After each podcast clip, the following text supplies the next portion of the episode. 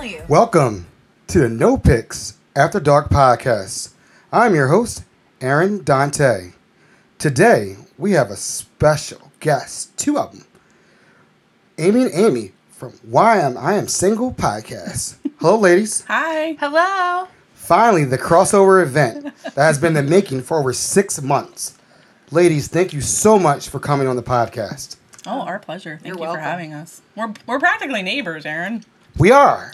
This took too long to happen. For you to drive 2 minutes? Yeah. Oh. 2 minutes, that's all. Yeah. I live down the road from really good friends of mine. I only see their asses once a year. Yeah. So it really is. It's hard. You know, we're all busy. Definitely. No problem. So I guess I wanted to just talk to you guys about, how did you guys first meet?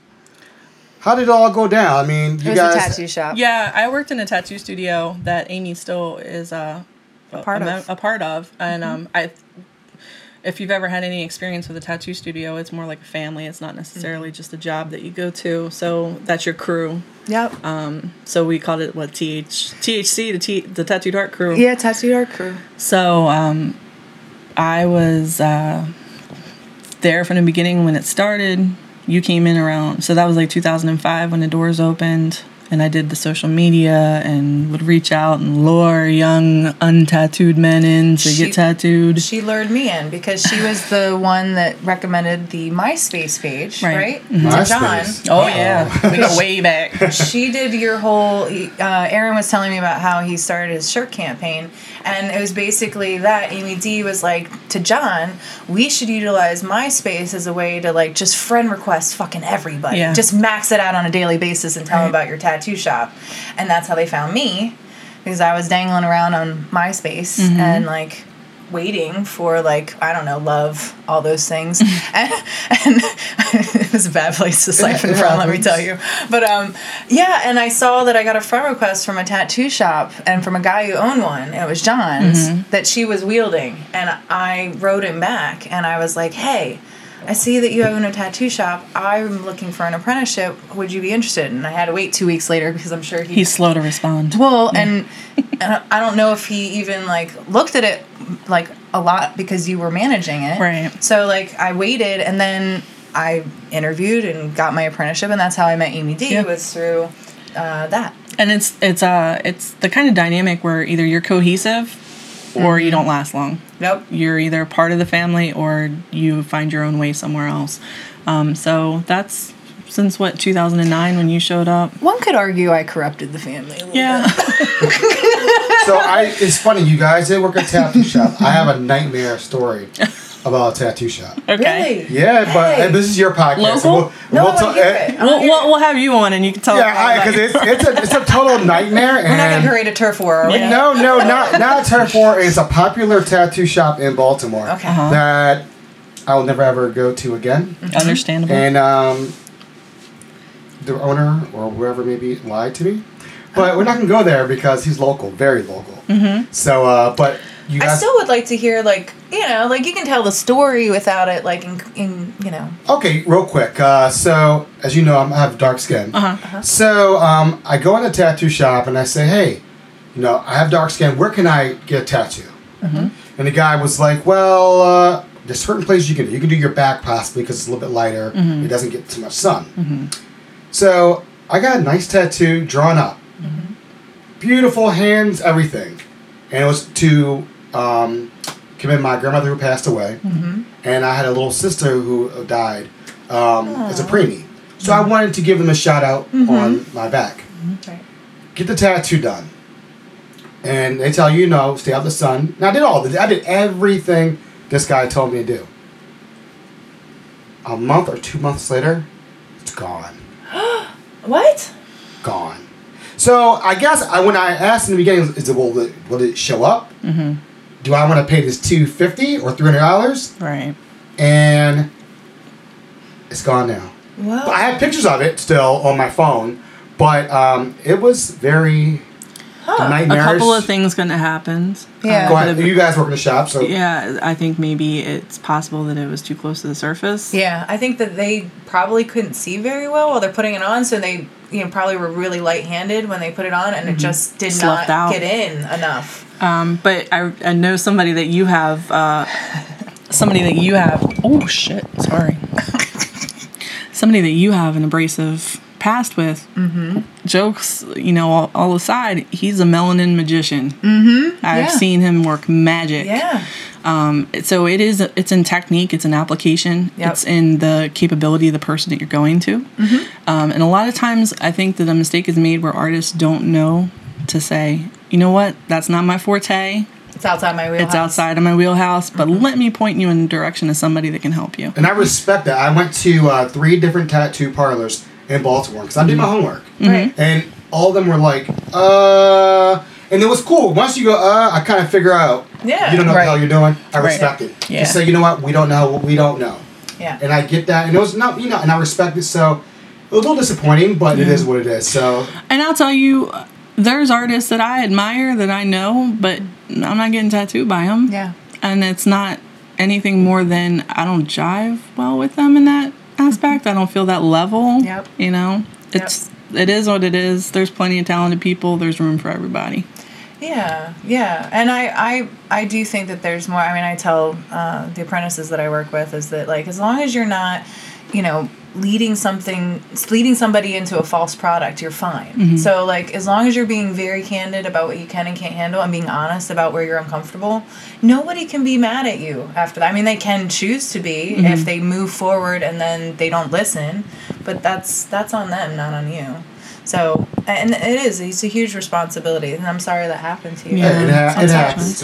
No, but it could have been a few different things, but. So, okay, so let's go back to you guys. I'm sorry for talking about myself. This is you guys, this is your show today. Stuff we like to talk about. It's your show too. I as a tattoo artist, I was very curious. No, I was happy that you guys have worked in the shop, you guys know it, so that was one of the things I did want to bring up. Yeah. Another thing I wanted to bring up about tattoo artists is I always had this misconception of you guys. When I was growing up, it was like, you guys. It's probably not wrong. I can't speak for us all. Well, you got, you know. Flighty, arrogant. My parents the flighty's there. Well, my parents didn't have tattoos. They were like, you don't get a tattoo. It's permanently on you. Mm-hmm. You know, and then certain religions, if you have a tattoo, you can't get buried in their cemetery. Right. It was always that conception, you're a badass. Right. Mm-hmm. You don't want to talk, or they call them pin-up girls, or, you know, that's a stereotype. Right. What do you think? Why do you think people have that stereotype of tattoo people who have tattoos all on them? I mean, I some of my best friends have awesome tattoos, and I felt like when I was younger, I steered clear of people with tattoos. Mm-hmm. But now I've grown older, and now I understand they're just like you and I. It just and now it's gotten to the point where it used to be, 15, 20 years ago, you were part of a unique clique, right? And you were like, hey, that person's a badass too. I want to be a badass, and now. Yeah. Every girl is badass. Well, I remember this guy that came in, and he was funny. He was like, you know, I got all these fucking tattoos so people will leave me alone. Now people are coming up to me, and they're talking to me about it, and that was not what I wanted. And touching me. And touching me. He's like, I what do I have to get? Fuck off? Like, across my forehead for them to get the point? I don't want to talk to you. Yeah. And I was like, yeah, it sucks when, like, you know, that stuff evolves into popularity, doesn't it, dude? Yeah, I will say, if I had known how much attention, I thought that it would... people would leave me alone, and then the attention that it brings in is not always wanted. Yeah. You know? Yeah, well...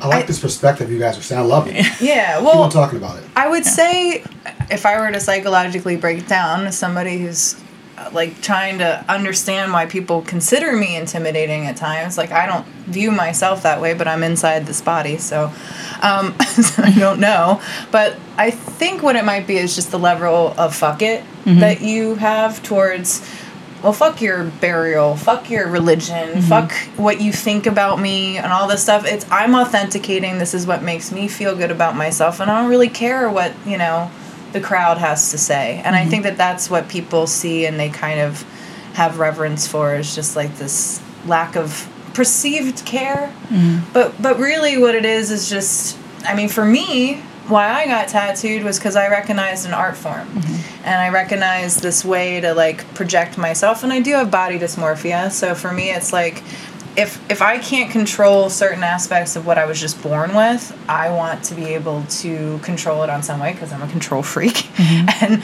so for me it's about, like, I know you're looking at me, but what you're looking at I want to control to some level. I want to state something. So if you're going to look at me, you're going to have to confront something else that I put there, mm-hmm. and that you're not just going to get to objectify without my insertion.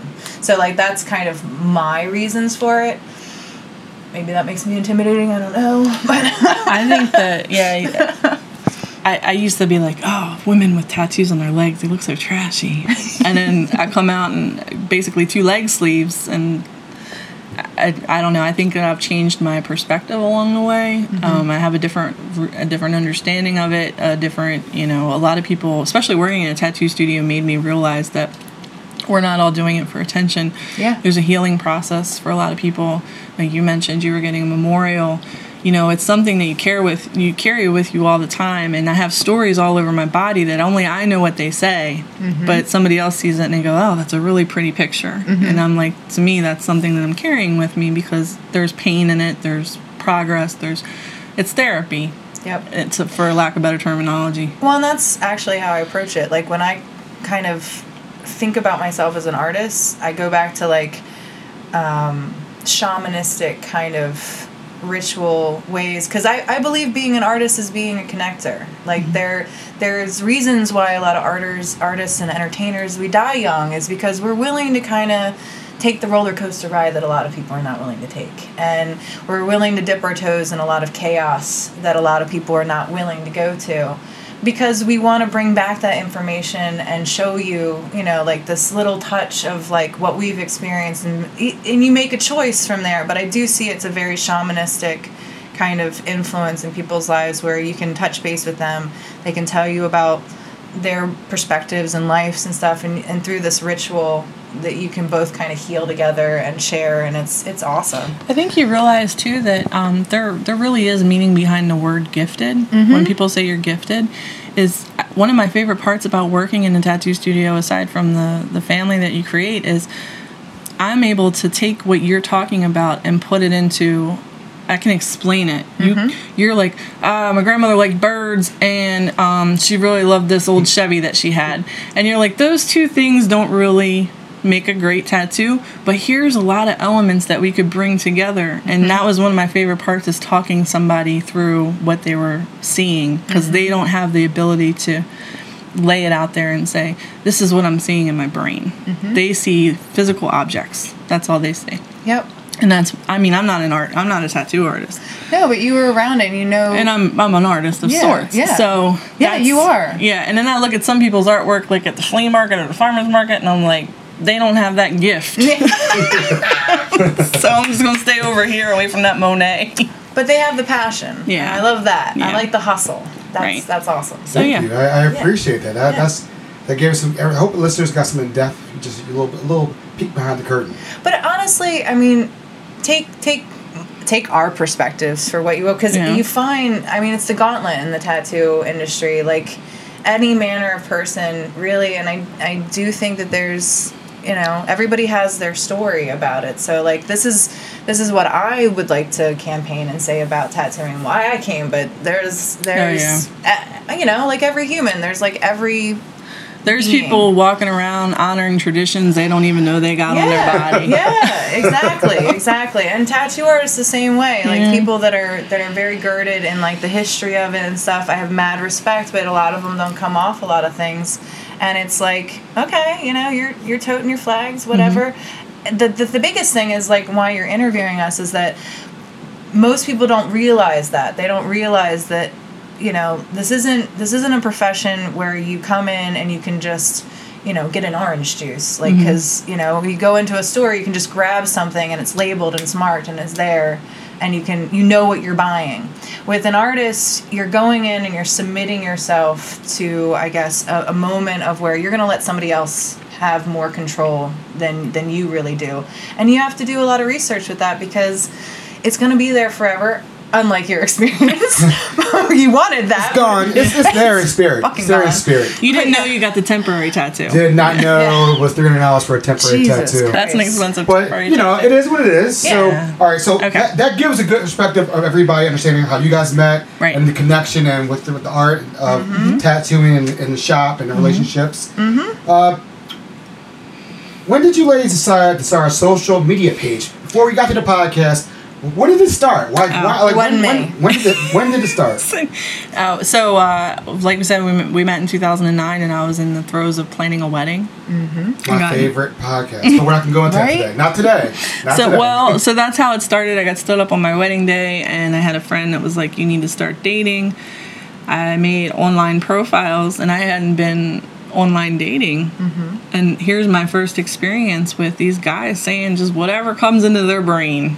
And, as you mentioned, being heavily tattooed, I think that gives some people license to think that I'm a certain way, or tattooed women are a certain way. We're obviously all suicide girls, and we all are, tied up in a dungeon somewhere just waiting to be spanked because we're naughty. But so they would say these things, and I'm just like, you talk to anybody like this? Mm-hmm. Like, you just talk like this all the time. So I would screenshot it, and I would post it in a private Facebook group, and then friends would add friends to that, and then before I know it, it was just getting too much to keep letting people into this group. So I said, I'm going to make an Instagram account. And I was like, well, here's why I'm single. And I would show how people were talking. And then I put it in my profile. If you talk to me a certain kind of way, I'm going to publicly humiliate you. Mm-hmm. But they don't read the profile. No, they never do. They never do. Okay. Yeah. So that's how that started. Just like they don't think before they talk. So got a lot of those. Yeah. And unfortunately for me, my filter is a little loose. So, and me drinking, the filter is gone. I'd say fortunately for all of us. Yeah. The Instagram account started in 2011, and it kind of went dormant when I met my boyfriend in 2017. Okay. And I met him while I was harvesting screenshots. Mm-hmm. He happened to send me an email, and he was nice and polite and spelled everything properly and didn't call me a bitch. Yeah, he was like, hold the phone. Yeah, I was like, wow. And he's got a dog in his photo. So yeah, that's how that went. Yeah. And then Amy, I jumped on. I've my whole life is about checking my own ego. I'm trying to, to be an artist, I think you have to make peace with your own ego, because you got to sell yourself. So it's like you do have to be very egomaniacal in some ways, but then you got to like reel it back and not be a douchebag. So like, mm-hmm. I was newly single. And I had been wanting to do a podcast. I now know what I want to do as far as tattooing as a podcast. It'll be announced later.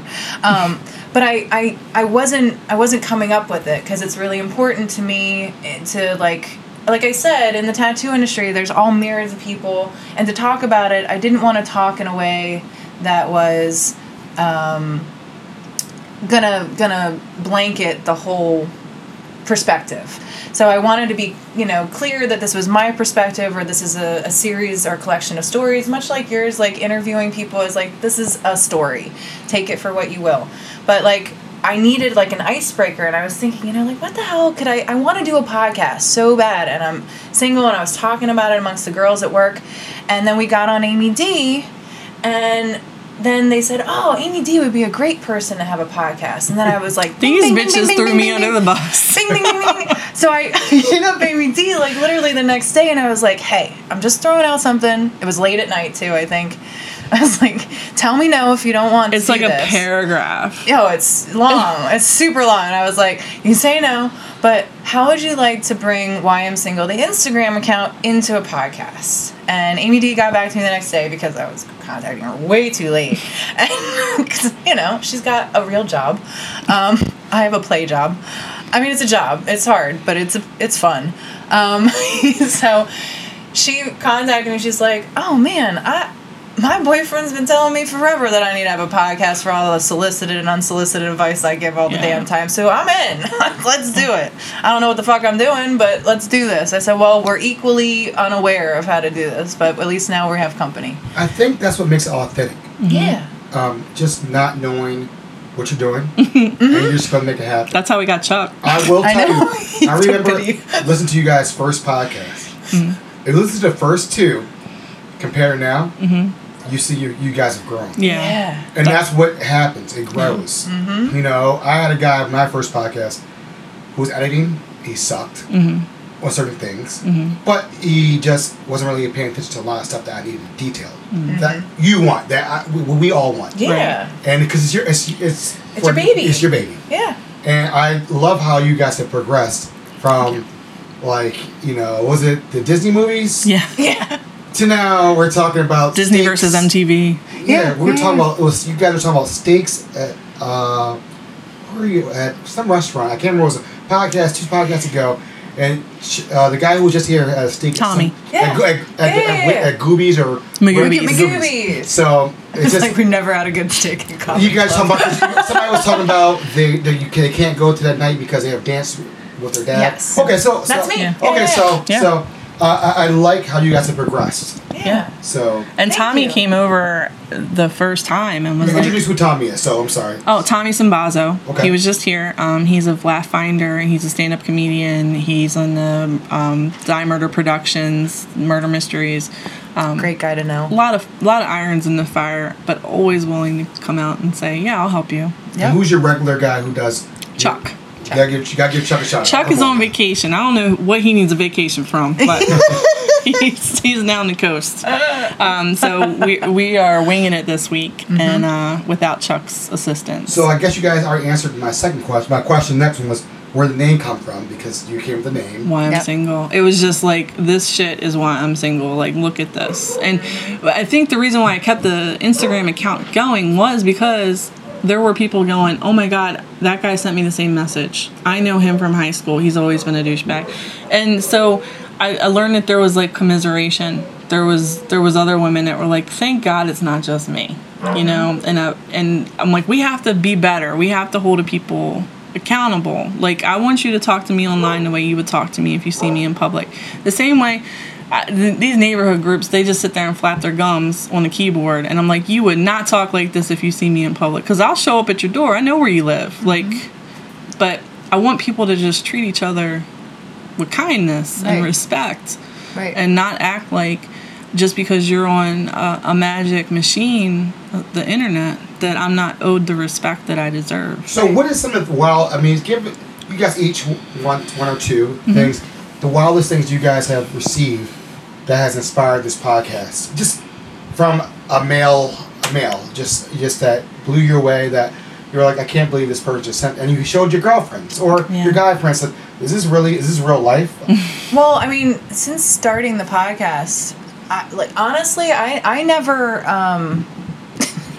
My bicker's been off for a long time. So a lot of the reason why I came into the podcast round with Amy was that I could have, you know, an OG blocker in my life, like a clutch friend that was like, oh, no, like that, you got to block him right now. Like, that's not cool. Because I said in the first part of the podcast, I have been learning more and more about, like, the lascivious parts of human nature and trying to apply them to my perspective when I look at people, because I look at people and I'm just like, oh, you're awesome, you're another person, you must be great and gonna be kind to me, and why would you want to fuck me? Like, so, like, you know, like, in my mind it's always like, no, everybody's operating under this wonderful viewpoint that you have, and it's not true. It's so not true. So I'm, you know, in being a tattoo artist and sitting down and talking to people, I leave that as an opportunity for me to, like, kind of pseudo-interrogate them, to be like, what are you thinking? And, like, it's just, like, every little person is my, like, barometer for, like, how I should look at life. So when I got together with Amy, it was, like, we started sharing a lot more, and it made my dating life really fun, so that I would send her screenshots of bullshit, and she would be like, oh, no, this is this, or I'm getting tired, or I'm exhausted. Block him now. So we've had, I mean, it's hard to single them out. I think the ones that have impacted me the most are the ones that have just gone on and on and on. I'm like, why is this continuing to happen? Like, why is this still coming at me? Like, the ones... Give me an example. Well, we had on our Open and Honest episode an incident where I told a story about a relationship that I had that I engaged in, and then it just kept going. Oops, sorry, I hit the mic. It just kept going because the woman in that relationship, in that story, ended up contacting me afterwards, and it was this huge drama that didn't have to be there. It could have just been a story, but, like, she got involved, and it rambled on and on. It was tiring. We ended up having to comment on it, and I was like, is this part of her kink? Like, just to keep... Is it self-deprecating kink of, like, wanting to get hit like this? Because why are you poking at the beast? I have a podcast. Like, why? You know this. Like, transplants. I was just crazy. Yeah, she was from another state, so, like... She was offended by my colloquialisms. I know. And she was, she was offended. She was just looking to... I think that they're both, if I were to... categorize. They're both just up their own asses is what it is, and the minute it was about them and they knew it was about them, it didn't matter that we didn't shout out their names or anything, that like their egos couldn't take it. Human circle jerks. Right. And they had to like run interference with me, and I'm like, no, like this is not the time. You have walked away from this, and now I have a story that I'm going to tell, and you're going to hear it, and you're going to shut the fuck up, and I don't care how you feel. Mm-hmm. So, like, get over yourself. So, to me, that's the worst ones, is that if they just keep coming at you and they don't accept the fact that, like, no, you were a douchebag, I'm slamming this down. The ones like that are super easy. They're more aggressive, but they're also, like I said, I appreciate the transparency. Mm-hmm. It's like, oh, well, I can see you coming. But when the people that, like, they're just playing these manipulative, like, circuitous games and trying to fuck with your head, those are the ones that I'm, like, I'm bringing my friends in and be like, am I nuts or is this nuts? Because I don't know. I think she learned a valuable lesson that being a transplant, you should know this is Baltimore. Mm-hmm. And shit's going to travel and everybody's going to know you. Yeah. And it doesn't matter if you want to be known or not. And she just walked away from two of the best friends she could have had if she had played her cards right. Like, I mean, I feel like we're pretty good people to know. I would want to be her friend. Well, not now. I'm full up. What? Oh, you, Amy. What was your worst? What was your worst? Go ahead. I'm interested. I think that what I experienced a lot of is symptomatic of living in a technology world. Guys would be so upset. So I'd get a message, "Hey, how you doing? What you doing today?" And I'm like, "Oh, I'm running some errands." I had one that just popped up the other day in the timeline. I'm running some errands. I'm doing this. I'm packing. I'm moving. Oh, you need some help? And I'm like, would you like to insert yourself into my day and hinder my progress? No, thank you. I'm good right now. And I had one where I was like, oh, I'm just leaving work. And so in the time that I'm driving and I don't respond, I look down at my phone, and he has went from wanting to get in my pants to telling me I look like a clown. I wear too much makeup. I look like a human coloring book. I look psychotic. All these photos that he was just jizzing his pants over, is he's now telling me he's trying to tear me down. And I was like, hold up, wrong one. I've been called worse by better. You'd break your dick for half a blow job from me. Like, you'd sell your mother to get in this. And you're going to tell me now, because I didn't pay attention to you for 5 minutes, your ego is so fragile. Mm-hmm. Now, all of a sudden, I'm a horrible human being. Mm-hmm. And again, it goes back to... we're not just these things that exist in this little box. And women need to be cognizant of this, too, because I see how these social media platforms are like... There's one account, and I think it's called Girls Gotta Eat Lobster, and she's going out on dates to get fed. Yeah, you got to be careful about... Wait, there's actual... something like that? Yeah. Yeah. Wow. And it's the gold digger mentality of what's he got to offer me, and I'm like, that's cool, but what are you bringing? Because if you're just a nitwit with nothing going for you, eventually you're going to get stretch marks, be fat too. So you might as well just develop a personality while you got the chance. Yeah. Lobster in now. Yeah, I see it. I see it on both sides, and it's this mentality of like, just get what I got to get from me. Mm-hmm. And that's not what you build any relationship off of. That's not what friendships are based off of. That's not what a healthy relationship. And if you're looking for marriage or an open relationship, nobody wants to be in a relationship with a douchebag. You should be a good person to one another. And what do you guys view for as far as the dating scene from the Why I'm a Single Pod, just Tinder and Plenty of Fish, Hinge, like, Bumble? Like, what do you from your perspectives of going through that, having friends tell you? You guys probably get plenty of emails or texts about these horror stories. Yeah. Like, what are your opinions on these? I see a lot of I don't want to blame one gender, but people that don't know how clingy they are, and they are bombarding or love bombing, I think is the terminology, where they just shower this person with all this affection nonstop, and it's not a healthy dosage for one, and it's not anything that anyone can keep up. Like, you're married, you know, you've got a spouse. There's days where you could just be like, right. We haven't talked that much today, but I still love this person so much. Yeah. But this is nonstop showering of affection. That can be perceived by someone that's really needy as great, or it can be perceived by a normal, sane person as, this person is unhinged and I need to keep them at a safe distance. Yeah. I see a lot of that. I have a lot of things. One. You've been in it more recently than me. I have. I mean, all of technology, first of all, I feel like if you know, it's connecting us at such monumental speeds mm-hmm. to people outside of our capacity to balance that many people, like you were kind of hinting on, of like understanding that the neediness, you know, it's real, and we only have so much capacity to juggle so many people, and we're being put in alignment with a lot more than what I think our human brains can have the capacity to deal with. Mm-hmm. And it bothers me that they keep developing more and more connective technology without kind of halting a little bit to make sure that the human being can balance that level of integration. And we don't even know how to talk to each other effectively within normal communication for that to even be the case. Like, most people are way too flawed in their communication style for that. I mean, I had 14 years of therapy to help me with communication. You don't get born with this shit. You learn it. Mm-hmm. So, like, I feel like before we move forward into all these connective vessels, and that's why the podcast, I think, is very influential, is we're trying to, like, call people's attention to, like, you know, think outside of yourself a little bit and how you talk to somebody, and realize, you know, how that would seem if you were in person with somebody, if this is an actual tangible person. Like, you need to understand that you're in this bubble that you are completely seen within, but that gives you this cloaking feeling of anonymity that's not there.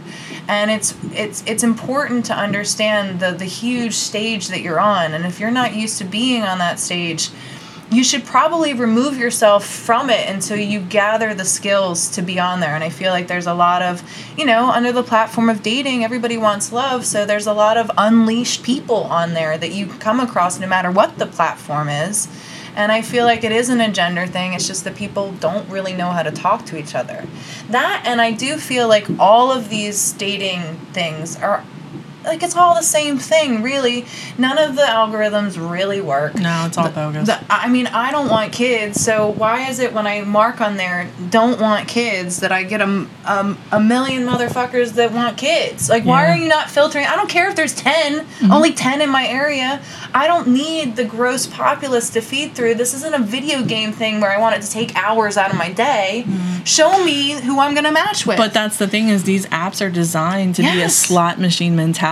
Well, and they're designed, it's the game. And they are designed more around, I feel, hooking up and fucking than it is around actually, what's the algorithm for getting laid? Right. And again, like most things in society now, I feel like we're uplifting the attributes of society that we shouldn't be uplifting. And there is a difference between being hot and being beautiful. And I feel like, you know, you want to fuck the hot girl, but you want to marry the beautiful person. They want to fuck the beautiful girl, too. Well, yeah, I know. They want to fuck all of them. I mean, no disparaging men, but you do.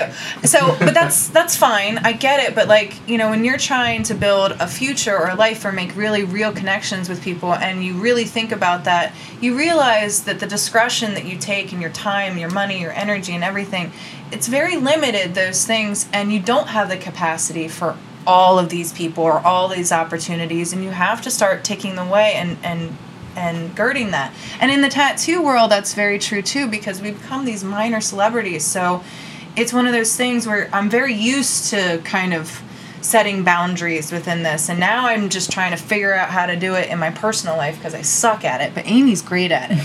So that's why That's why I'm not single now. Okay, I was. Okay, okay. I was. I think one of the things that I remember too is when you're talking about algorithms being bullshit, and they are, really, it's just all geocoding. It's matching you up with people that are within your distance, which is dangerous. Immediate area. If I can get on that soapbox, it's not only is it dangerous, but it has nothing to do with anything other than geography. I remember there was this one kid, and I say kid because I'm 40. I was probably like 37 at the time. I call everybody kid. Yeah. So he was like maybe 26, and he lived almost 2 hours away, and I was just like, I was nice about it, and I saved the screenshot, and he was like, but I would do this for you. And I said, that's great, you would do that for me, but I'm telling you up front, I'm not driving 2 hours for nobody and pay a toll. No.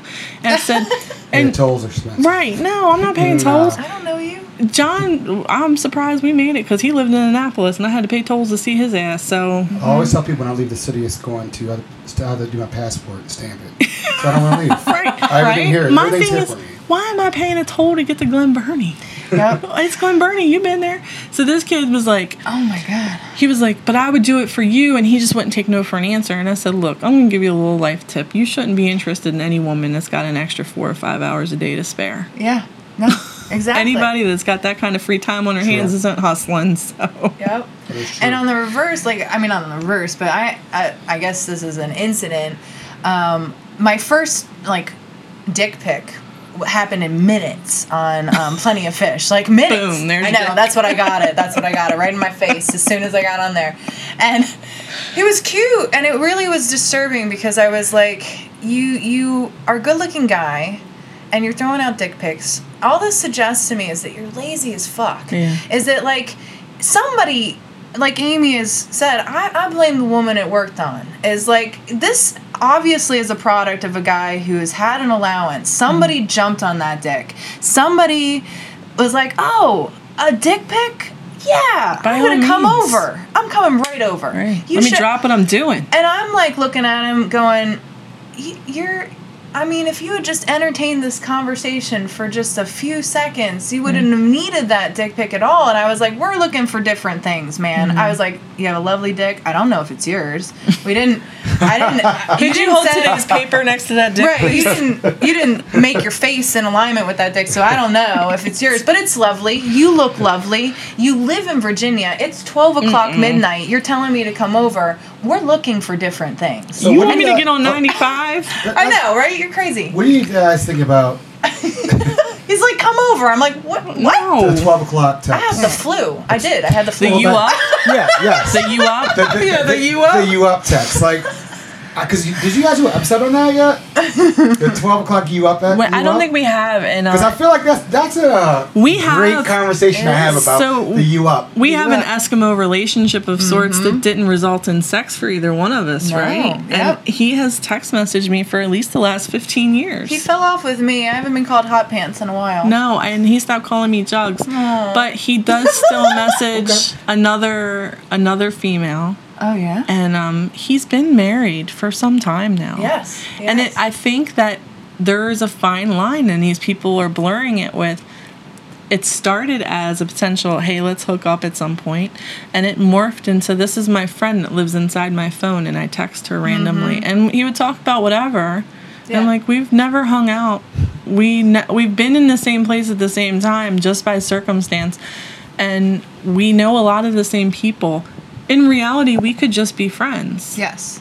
And I would be fine with that. Because, and so this is why I know this is more what you're saying, because this guy is all talk. Yeah. As a guy, comments on this, please. Oh. Because I went on a date with this guy. We met via the internet, as I'm sure that we all kind of met through. And we go back to MySpace. Yeah. He talked a big game, all these things. He's, he lives, he's a firefighter, he knows about adrenaline. He drove a souped-up car.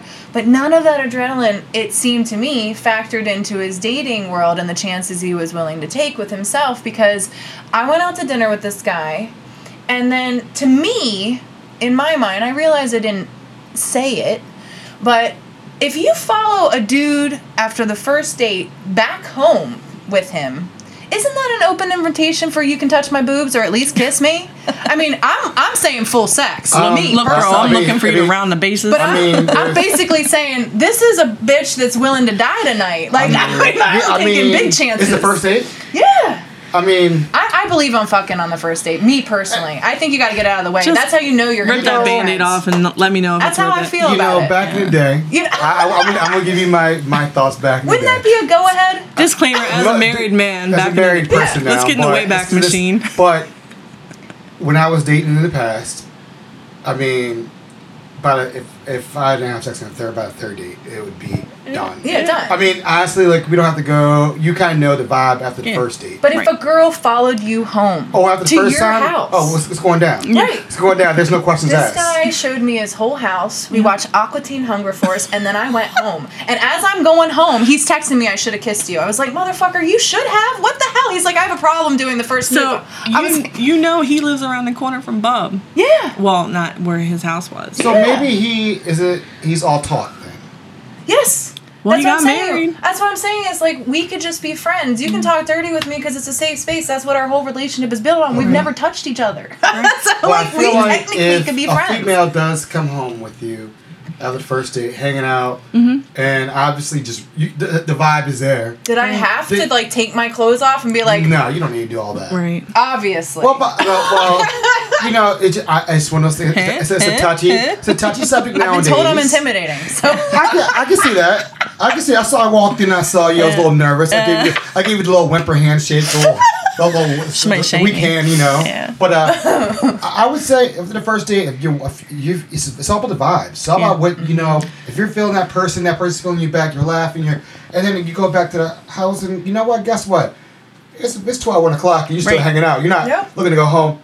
I got the hint. Yeah. You want to be here. I went 25 minutes outside of my direction of my house because he was living in White Marsh at the time, and I was living in Carroll County. So I was trying to get laid. Wow. So I was leaving going, this shit. My God. And now... Did you go on a second date with him? No, because I ended up meeting what was to be my next, like, relationship right after him. I was actively trying to, like, figure this out and find a person at the time to settle on. To be honest with you, I was like, everybody's settling. I'm settling too. But now I'm not under that route anymore. I've learned. It took 8 years to learn that you don't do that, but... Yeah. Well, our relationship was just comical. Like, to me, I knew after a year of messaging. So and it wasn't me messaging him. It was always him messaging me. And I'm just like, yeah, what's up? Shut up or put up. Like, you know. Apparently, my friend Jen did get some action from him. Oh, really? Yeah. Was it?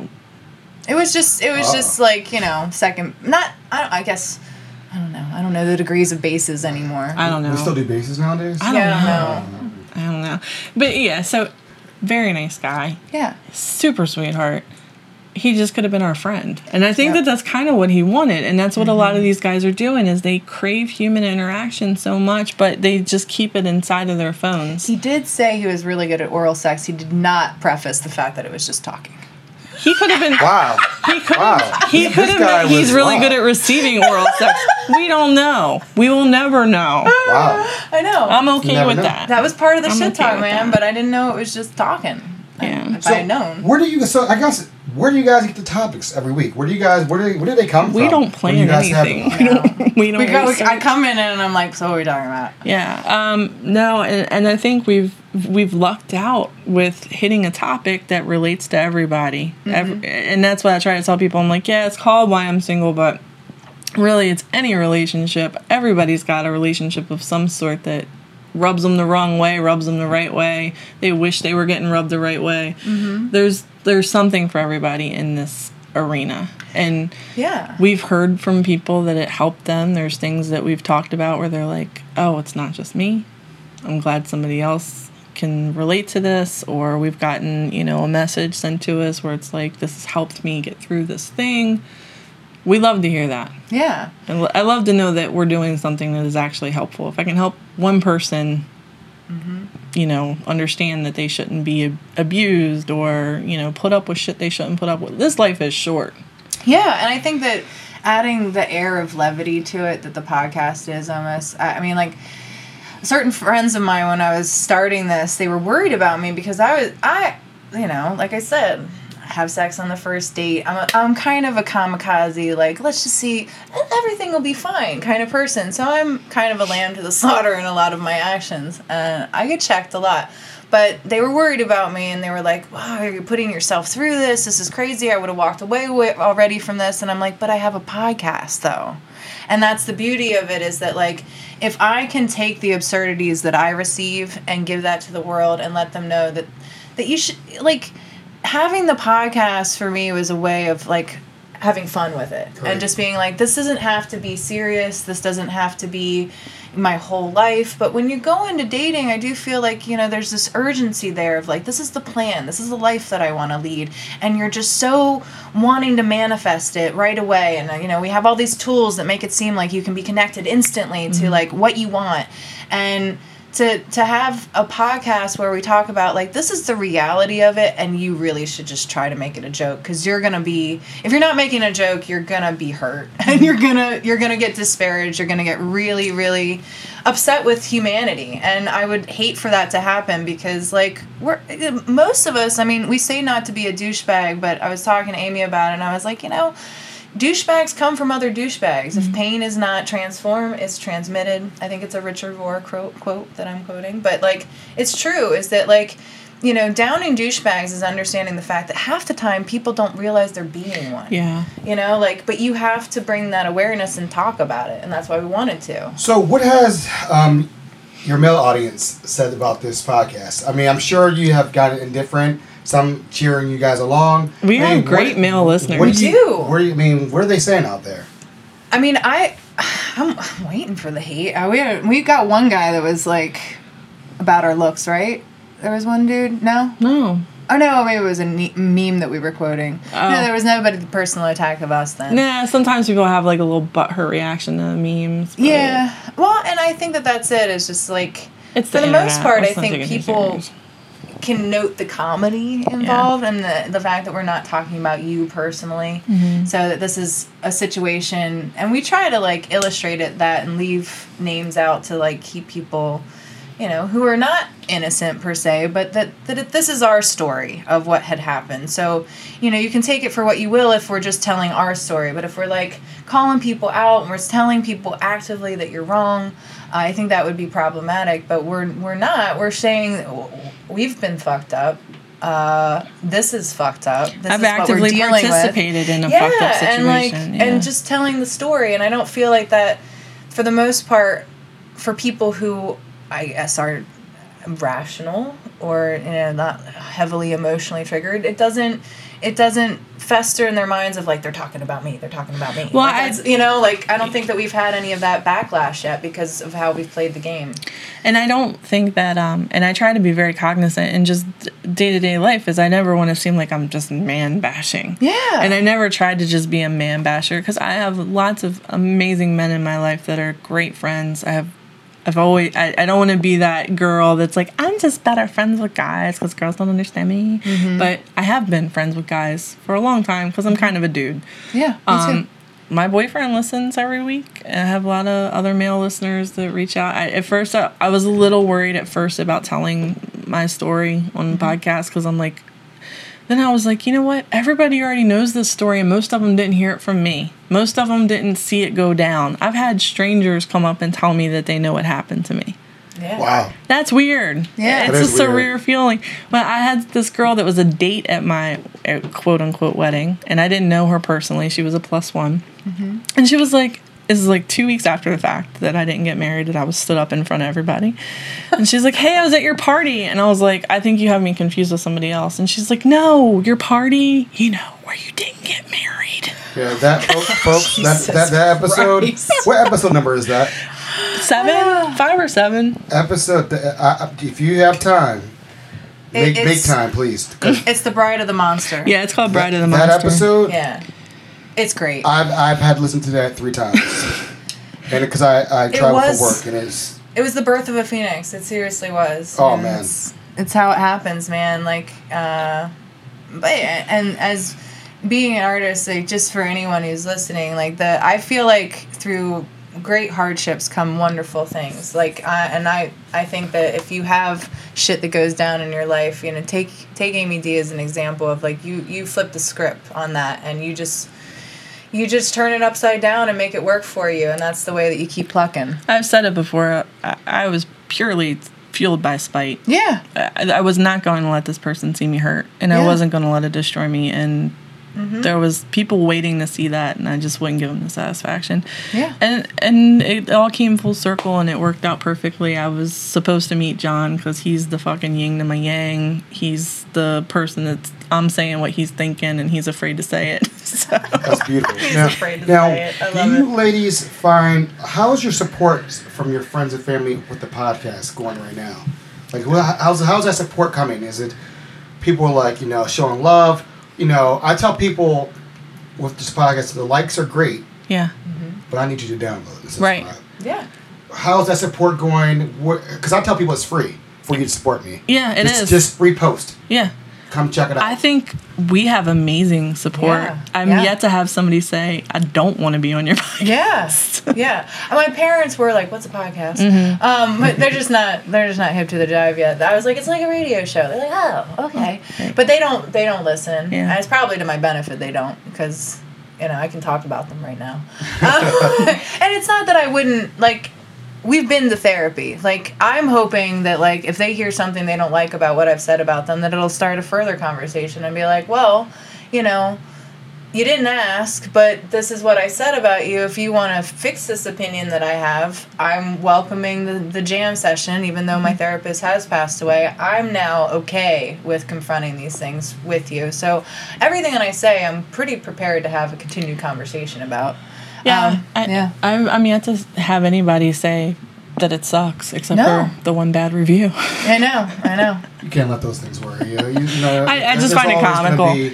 People, you know, just, I don't know.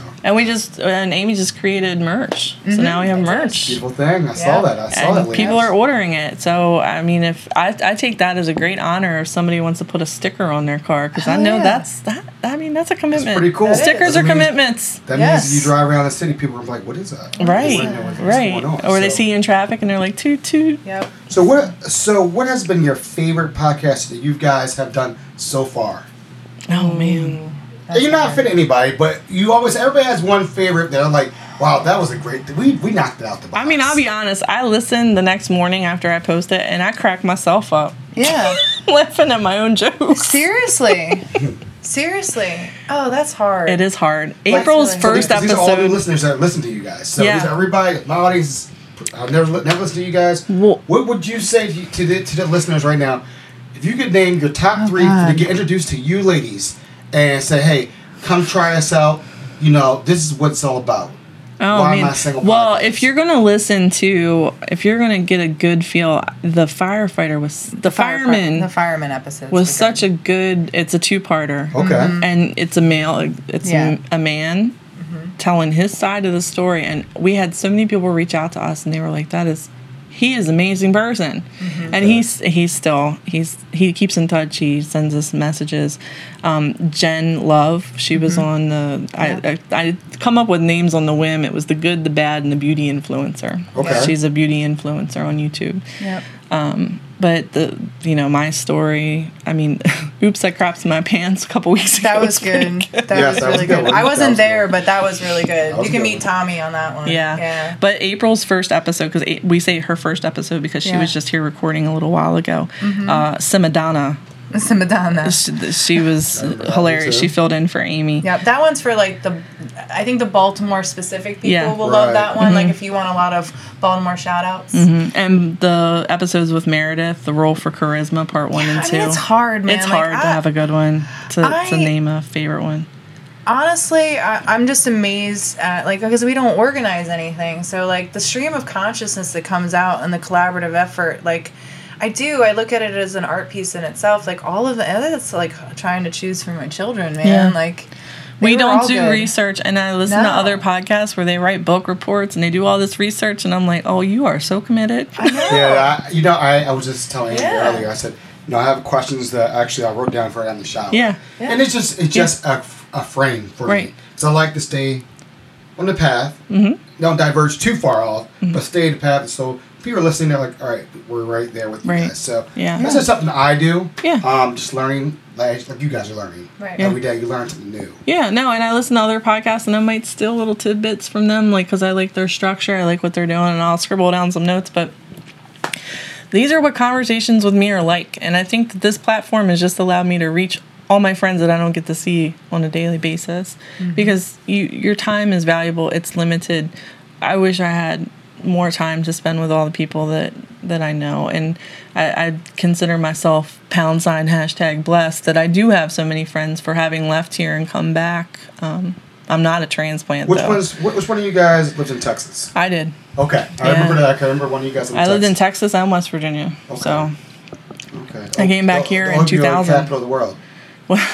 I'm pretty much West Virginia. Yeah. When they shake the pill bottle and they call it a mating call. Yeah. Yeah. I've lived briefly in Kentucky, but I wouldn't call myself at all. Okay. I wasn't there long enough to say anything. So who would be you guys' dream guest to have on your show? Just, you know, have you tried to connect with that person? Just for your show, I mean. For me, it would hands down be a comedian of some range, because that's my fangirl. Yeah. When I make a tweet and they retweet it or they like it, I'm like, oh. You know, I get all fangirly. Amy Poehler fans? Well, who's that? Amy Poehler? Not Amy Poehler. Amy Schumer. Okay, enough said. We don't have to go there. But, I know I should be. She went to Towson, but I think I've got a vagina is played out. What female comedian do you guys... But you can have on your show, and I really love Kathleen Madigan, but that would not be the person. I'm gonna say this: I would love to. I am such a comedian fangirl, like any one of them. But the thing that went through my mind, this is the series of things. I was single. I had a new fear to tackle.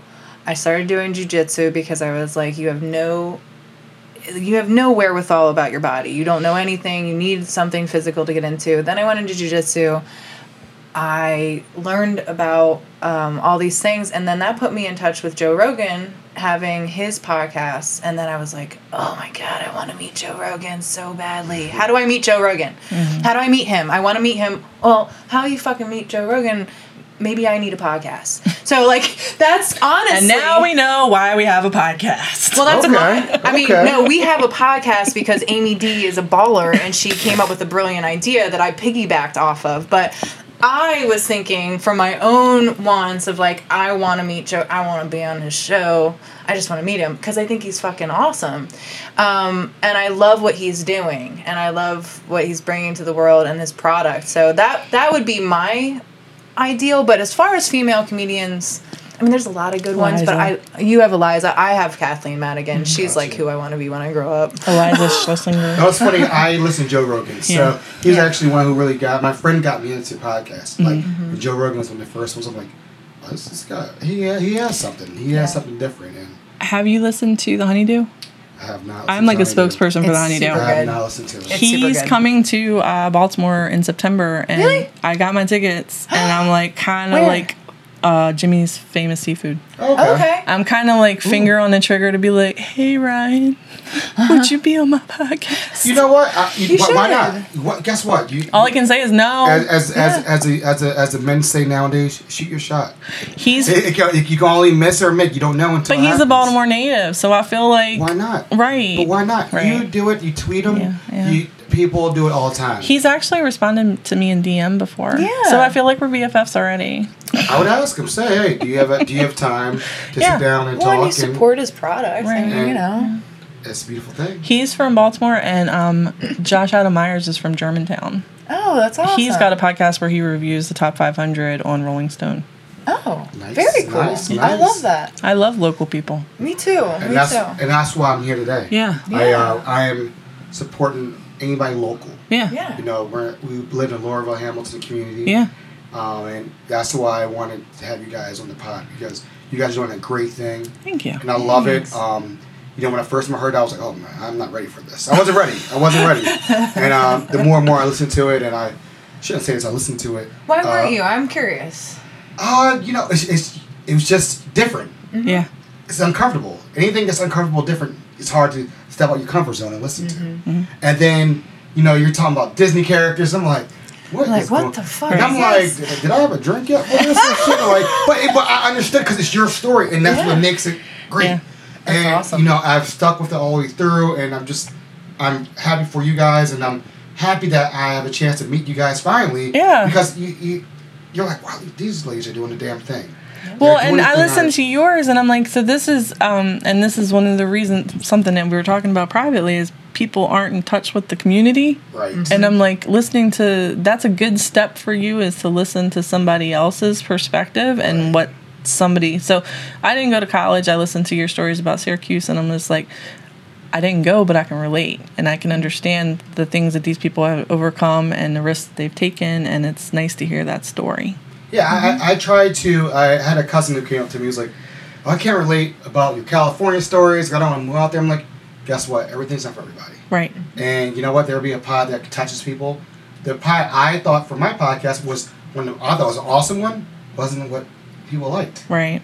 And it was something random else that somebody else, and I've gotten most of my emails and DMs have been from the Emily story about her finding out MS. Mm-hmm. And I didn't really understand. Like, I thought, I made, on purpose, I was like, I want her to be the first story. Mm-hmm. But I didn't know the impact of it. Yeah. Right. And the impact has it blown me away. I've connected with friends, with other friends.